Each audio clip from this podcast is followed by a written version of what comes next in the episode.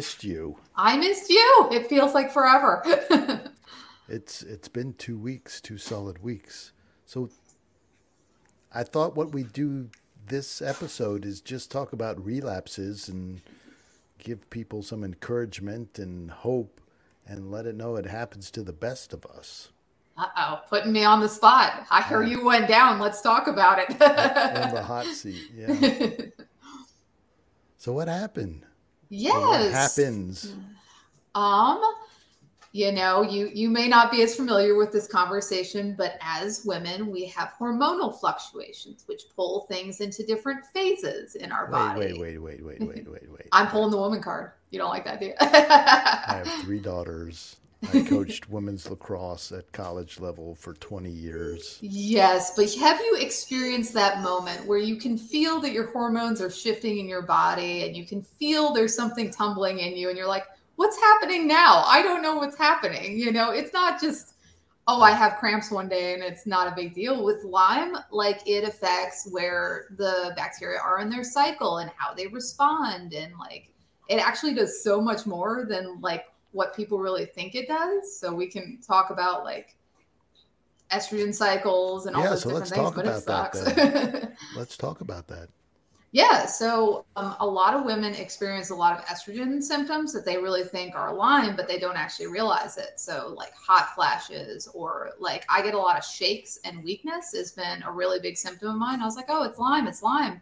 Well, I did a great job of clearing the Lyme, and then I just kept having these things. So, as I healed my liver and my liver was coming back into function, it then says, oh, good, I'm going to release all this toxic estrogen that's in our food, our pharmaceuticals. There's so many different places we get Plastics. estrogen. Everything, Yeah. water, air we breathe. I mean, like it's pretty hard not to touch an estrogen product, um, and for men too. So, you know, your body has all this excess of this hormone, and we can't complete natural cycles. And then, you know, that's a really big conversation during treatment. But even as I got better and the liver started healing, my body is then releasing all this backlog of toxins, which is bacterial or estrogen or all these other things. So I was in a pretty rough flare where the liver was like, we're going to heal and we're done with this estrogen. Goodbye. And my stomach is just, oh my gosh, I can't handle it. So I'm, you know, taking all the binders, sucking down all the charcoal. But man, when it's ready to heal, you kind of just hang on and hope for the best. So, what were your symptoms? I, I just um, I get these estrogen dumps. Like basically, I'll just be sitting around having a nice conversation, and you'll start seeing the red cross my face, and I'll start getting weak. My hands will start tremoring, and I will just be like, okay, I need a giant head of broccoli. And I just eat this until my body starts like chilling out because this has things that bind to toxic estrogen and help remove that toxicity from the body. So you will see me for the last week just hanging on to my little broccoli stalks, chewing away like a like a little goat in the field. And do you do anything else to support the detox? So, we talked about binders, broccoli, has the sulforaphane in it, and yeah, kinds of other good- so more liver support, right? The ACV with the enzymes to help break them down, and pretty much anything we can do to support that metabolic cycle of also elimination from the body, right? Like a little extra magnesium, make sure the stomach's moving. And uh, I do like to hit the ginger pretty hard. The ginger is pretty solid on the stomach, but ginger is also a liver support, so it also helps the estrogen flow out a little bit too. So a little push pull on that one. And then, how long does it take to get back on your feet? Because we missed a couple weeks here. You know, when it's in a really bad phase, I get about six to eight estrogen dumps a day. And it takes me about an hour to two hours to recover from them. So it's kind of that's my day. Like, you know, I'll it starts coming in at first thing in the morning, and by the evening, I've eaten two heads of broccoli, about a half a jar of binders, and, and that's my day. Go to sleep, wake up, and do it all over again. Right, exactly. So yeah, it's it's a tough phase, but you know, I, I really try to look at it as the body is actively healing. Like not just I'm kind of being supportive. It is saying we're going and we're getting rid of stuff and it sucks, but we, we keep working through it. So now that you're through this particular dump, do you actually do you feel better than you were feeling before? Uh, I wouldn't say I'm I'm through it, you know, like it's Oh, still yeah, it's still actively working. Uh, women will notice like at different points in the cycle it's worse and better. So I, I don't know if you can see I still have a little bit of a glow today. I still working on it. My broccoli is close. But you know, it's I, I would really probably expect this to last three quarters of the month for probably about the next six months. You know, and it's just how much estrogen is in you, how bad is your liver. I think anybody knows from previous conversations, I have a real, real bad liver. So I got a lot of work to do. And this is just hanging on and hoping for the best. So have, have you had your genetics done? I have had my genetics done and I've talked to the fantastic Bob Miller and he says that's a that's a mess you got. It'd be interesting. So have you? Do you know about your sulfonation pathways or some of those? I did it so long ago. I, I it bears revisiting, but I haven't. I, I knew there was something wrong, but which part? Um, We should we should take a look at that offline together and Yeah. and pull it up and see what's there because and I, I'm not this is not my field of expertise but I do know that the estrogen metabol the estrogen and the estrogen metabolites are detoxified through specific pathways yes. in the liver. So it's you know the liver has like six separate pathways to deal with things, and depending on where the metabolites bounce through and would need to be moved, we can have you know great liver function in you know glucuronidation, but not in sulfonation, or great function in glutathione conjugation, but not in acetylation or Absolutely. And then there's yeah. the second layer of estrogen can be reabsorbed in the stomach, right? So even if I'm not binding everything, it could be reabsorbed even though I've eliminated it. And that's why we get in that like cycle of I want it out. I want it all the way out, not sort of out. Right. Yeah. So the binders and, and yeah, and then, then if the liver's not breaking it down, then it stays in circulation, right? Then you get the estrogen dominance fun. So here's how long have you been? Is that your dog? I was about to say the dogs are are mad about it too. They're frustrated for me. how long have you been dealing with Lyme? I'm not sure I Uh, even know that. I am closing in on nine years, almost hitting my decade Okay. And is that from being bit or from being diagnosed and treated? from being bitten uh, and went two years undiagnosed. Okay. So you've been actively pursuing Lyme specifically for about seven years. Yep. So when something like this happens, like you're cruising along, it's summertime, you got your goats, you know, I see all your Facebook pictures, all this great stuff happening on the farm, dealing with bed and breakfast people and Ups and downs every ups day. and downs. And then, you know, the I'm going to call it a flare, even though it's not technically a Lyme flare. It's a leftover symptom that you're dealing with, Yeah. and and having to clear out because your body was so busy doing Lyme toxins, it didn't. Well, the estrogen's not as dangerous as this other stuff, so let's just we'll store it away somewhere. In, uh, in, in our love handles or thighs or wherever in my safe spots. it's being, it's being. They're Right. not going anywhere. So my, my question, well, if we get rid of the toxins, they might, right?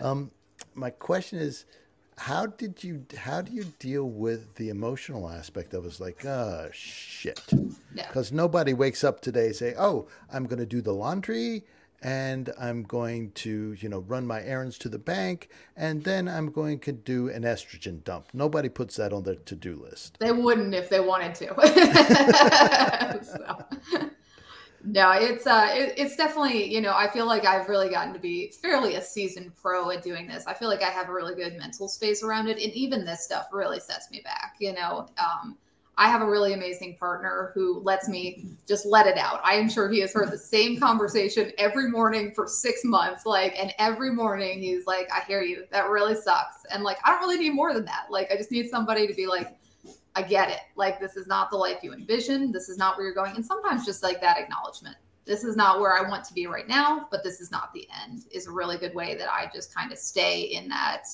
not your final destination, not ideal. Okay, move forward. So I think like having a good, you know, support system and somebody that you can really communicate that, you know, maybe you don't need them to fix it for you because I think that's men, right? Like we want to they want to jump in and okay, well, do you need this, this, and this? And you know, what? I, have been doing this. I know what I need. It's not different from the last time. Um, so I, you know, I would say that's um, for the people who are caregivers or supporters, or the people who sometimes need to better communicate what they need when they're going through. I don't need my problem solved. I just need to talk about it. And I think that's, you know, me with him. I just need to tell you that I'm really grumpy, I'm really pissed off, and I'm tired of doing this. And it's a different day. Same story. and, here we, and here we go again. Yes.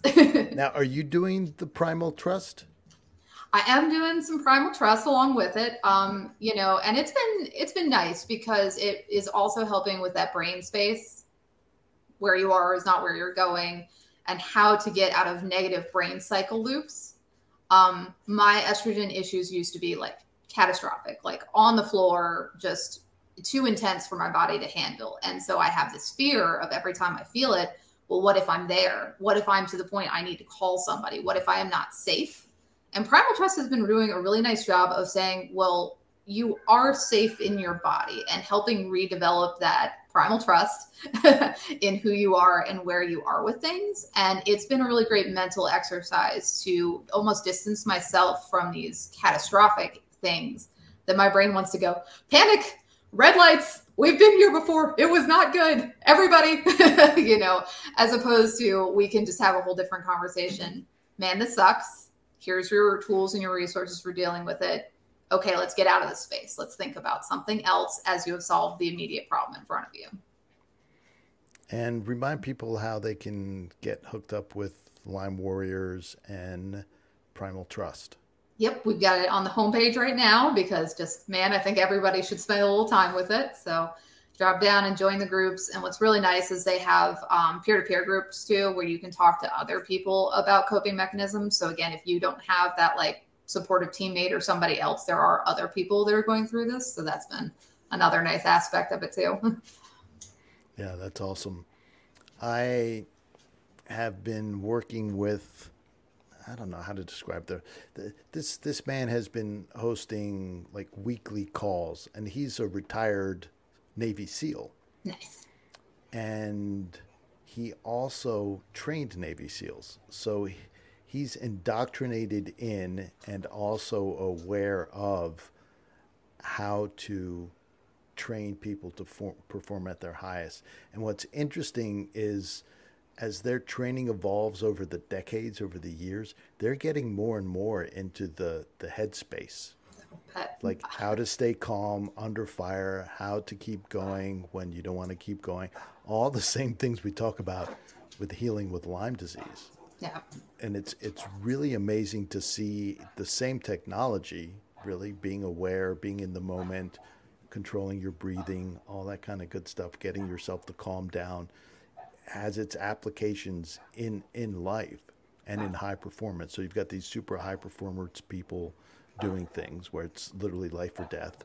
And then you have these super low performance, I'm going to say, with Lyme disease, where you're also dealing with life and death, right? You're not out there somebody shooting at you, but you've got little bugs inside you that are shooting at you. Yeah. it's interesting that it's it's the same. You need the same headspace. Yeah, I think the there's so much correlation between PTSD and coping strategies because, like you said, it's internal fire versus external fire. The brain and the body kind of responds the same. Um, you know, and I think that's how does our body return to that state of healing? because when I am stressed out, when I am worried about being on the floor, that is not a state of healing. That is not a state of mitochondrial repair.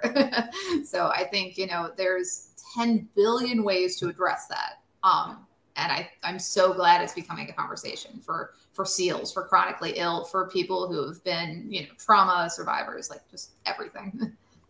yeah, it's, it's really remarkable. Mm-hmm. Well, thank you for sharing your story with us. I'm sure it will help more than one person out there.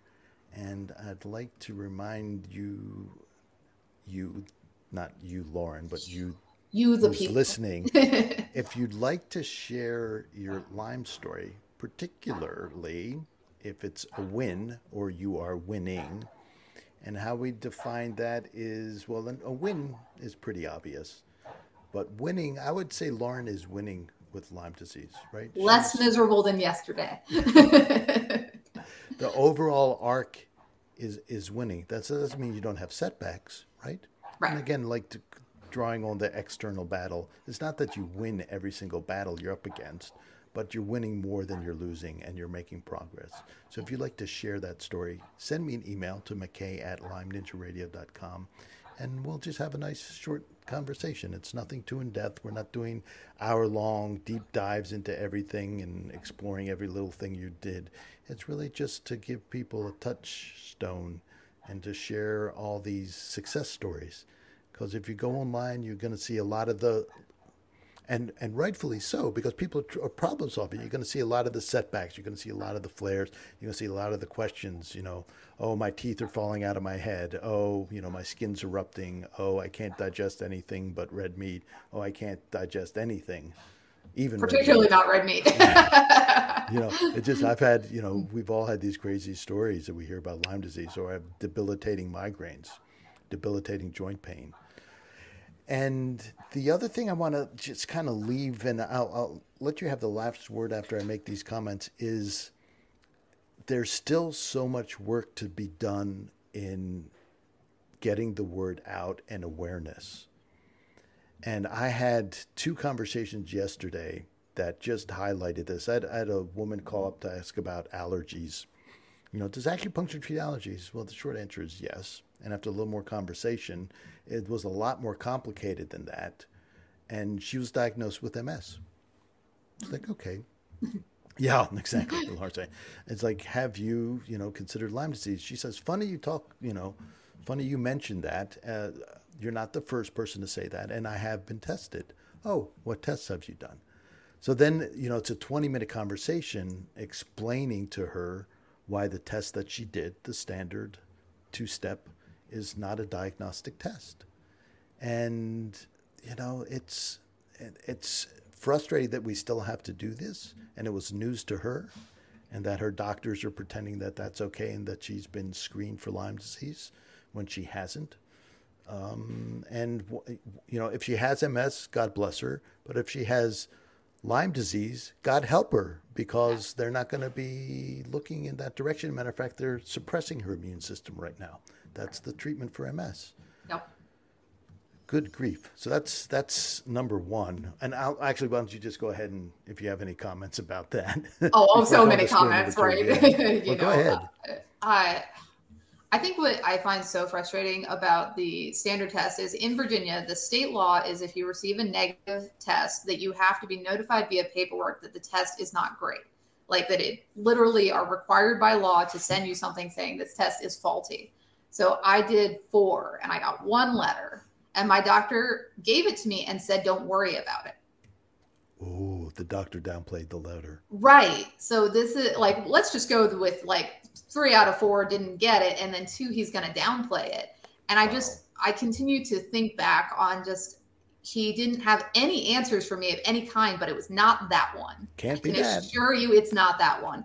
Um, and you know, it's just stuff like that that I find is such a major catalyst to it's the lack of medical understanding of this disease. The testing needs to be improved and the awareness needs to be improved at the doctor's level.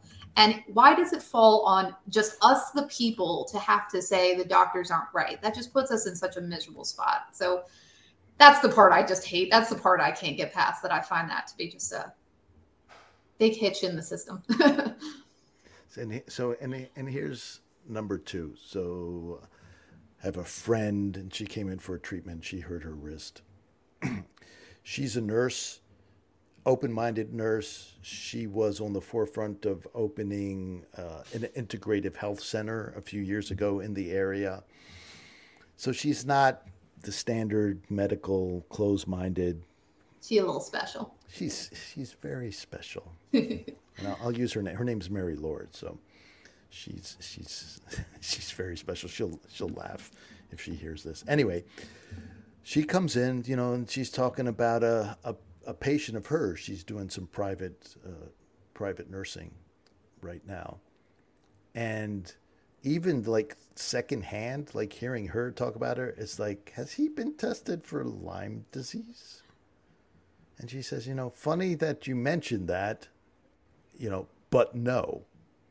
So then I you know, then we go for the long thing about why it might be a good idea. And, and this particular person, you know, money's not too much an issue. So it's like, well, you know, you probably should just go ahead and go get an IGeneX test done since money isn't an issue. It's just, just get a real gold standard test done.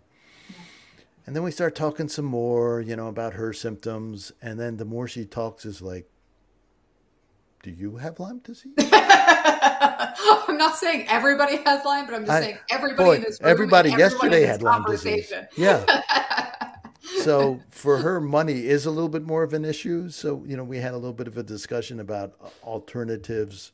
So we're going to try a little teasel challenge for her and see if oh, she. that's my favorite. Like I, I, I, feel like it's a little bit of the crazy end, but I, I love herbals. And I just, just here, just a little like teasel or Five a little drops. like, you know, um, oh, shoot, what's the other? Uh, andrographis.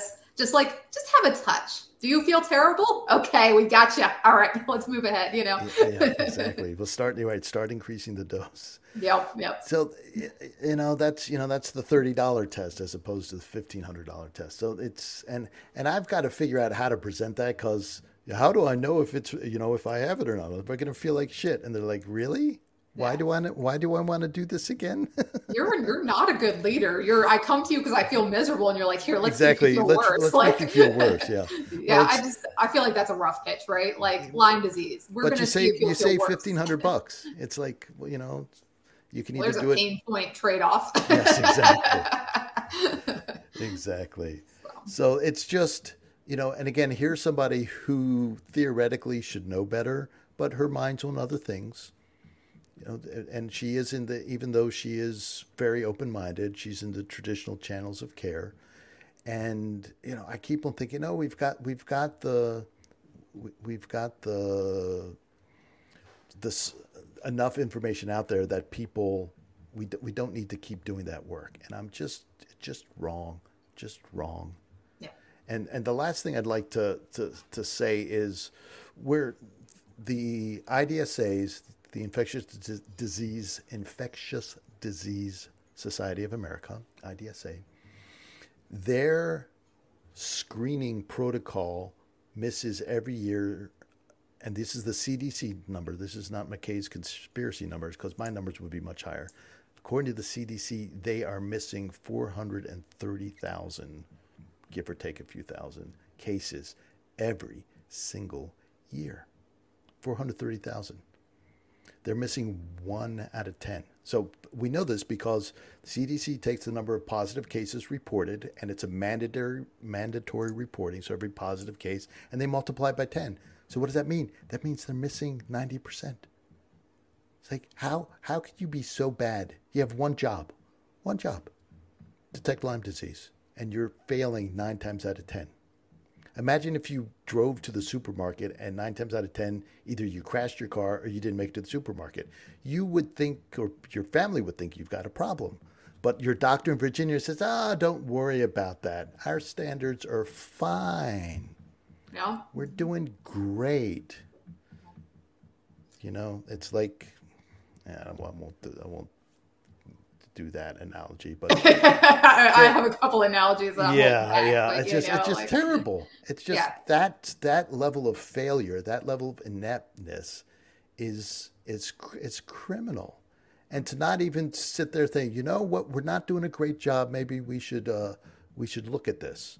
But there's no humility, no nothing. No, it's like no, we have got this covered. As a matter of fact, and and you're you're all wrong, and we're right and you know maybe they're maybe they're keeping it that way because they're waiting to make money off the the vaccines that are coming down the line. I was about to say, at least at least we got some work going on. You know, like we are making some progress. There is more money going in than ever before. You know, I think we are making progress on that front, but we are still in where it's not good. Obviously, like where it's not not good, not good. It's real bad, but we have a lot of really amazing advocates that are making progress. And so I always encourage people that if that really bothers you, join a group. Like join Lyme Warrior, join Center for Lyme Action, join somebody, and we need more people actionably working against that. And just just having those conversations like I did yesterday. I mean, I'm coming from a you know a, a position of authority, sort of. You know, I'm an acupuncturist I oh. was wearing my lab coat, so you know I looked all official and everything. They have to believe you if you have yeah, a lab exactly. But you know, wear wear a cap, wear a pin, wear a ribbon, wear a T-shirt. Have the conversations. People are curious and people want to know. And all you need to have is a one fact or two, you know, memorized. Something about the test, something about the incidents, something about what's going on in your community or the state, or just a good story just a good story. Here's so here's the Chittenango story. Chittenango is um, uh, 50 minutes away from us. Now we'll, we'll end on this because we're on 25 minutes. Was, and when I first looked at the clock, it was like 13 minutes. Wow, what else are we going to talk about? And here we are. We've doubled the time already.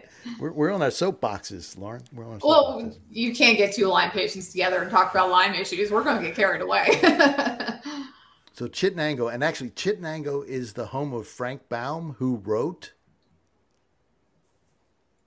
The Wizard of Oz. so there's a Wizard of Oz museum and casino in Chittenango, by the Oh, way. man. And Chittenango's a tiny, tiny little town, by the way. It's not even anyway. So a friend of mine in Chittenango, she gets bit for the second time and gets Lyme disease for the second time. And this time on this walk, her dog also got bit. So the dog's limping, she's limping. She goes to her doctor, and the doctor, you know, she says, Look, I've had Lyme disease. I know the symptoms. I'm pretty sure I'm having a recurrence. I did get bit. I pulled the tick off me. And the doctor literally says, We do not have Lyme disease here in Chittenango. Go away. Where you are, there really still shouldn't be a conversation, right? Like, Exactly, and this is this is upstate New York. Syracuse, New New York is very close by. It's it's endemic in there. There's Yeah. one neighborhood like everybody on this in this neighborhood has Lyme disease. Anyway, so, so let's just stop there. But it- gets better because she takes her dog literally. Remember this small town, literally across the street to the vet. And the vet says, "Oh, that's too bad. Let's test for Lyme, and it probably has it. So we're going to start the antibiotics right away." Yep.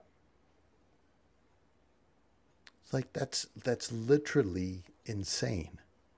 The vet knows, the human vet doesn't know.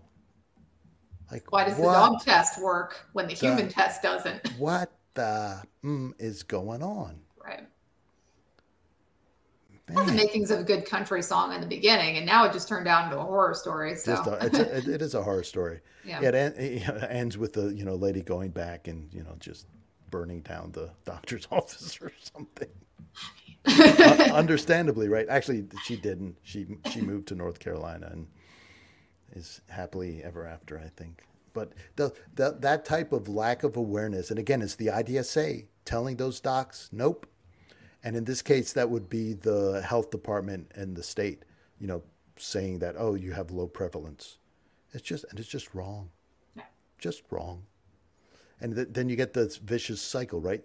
You don't test for Lyme. A, the test doesn't work. But even if you did some surveillance testing, something would come up positive every once in a while. Yeah. And then it would get reported, and then the numbers would go in, and people would test a little bit more, and you get more testing, more reporting. Even if it's inadequate, you're missing, you know, nine out of 10, but you're still getting one out of 10. You're getting some data into the system.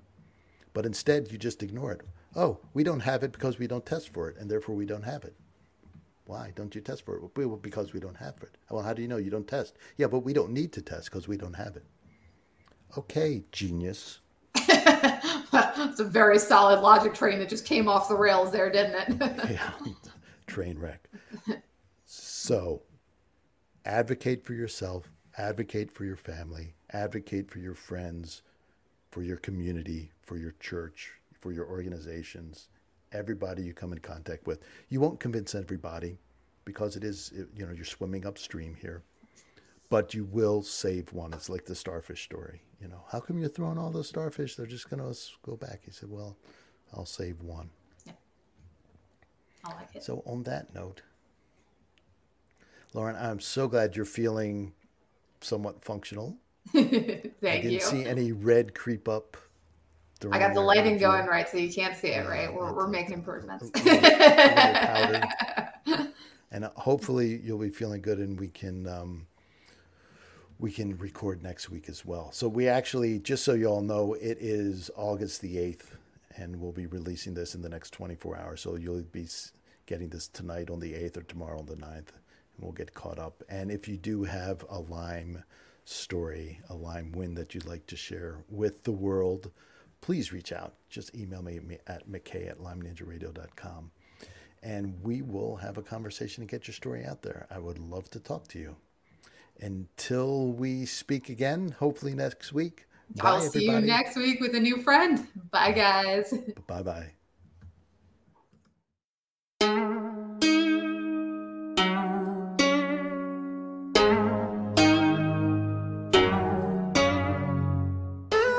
Lyme Ninja Radio is a purely public broadcast and is not intended to be personalized medical advice for any individual's specific situation. Each individual's medical situation is unique, and Lyme Ninja Radio should not be relied upon and or considered as personalized medical advice. Lyme Ninja Radio is not licensed to render medical advice and should be considered simply the public opinion of Lyme Ninja Radio and its guests. Recommendations on specific treatment options are not intended to address any listener's particular medical situation. As always, contact your physician before considering any new treatment.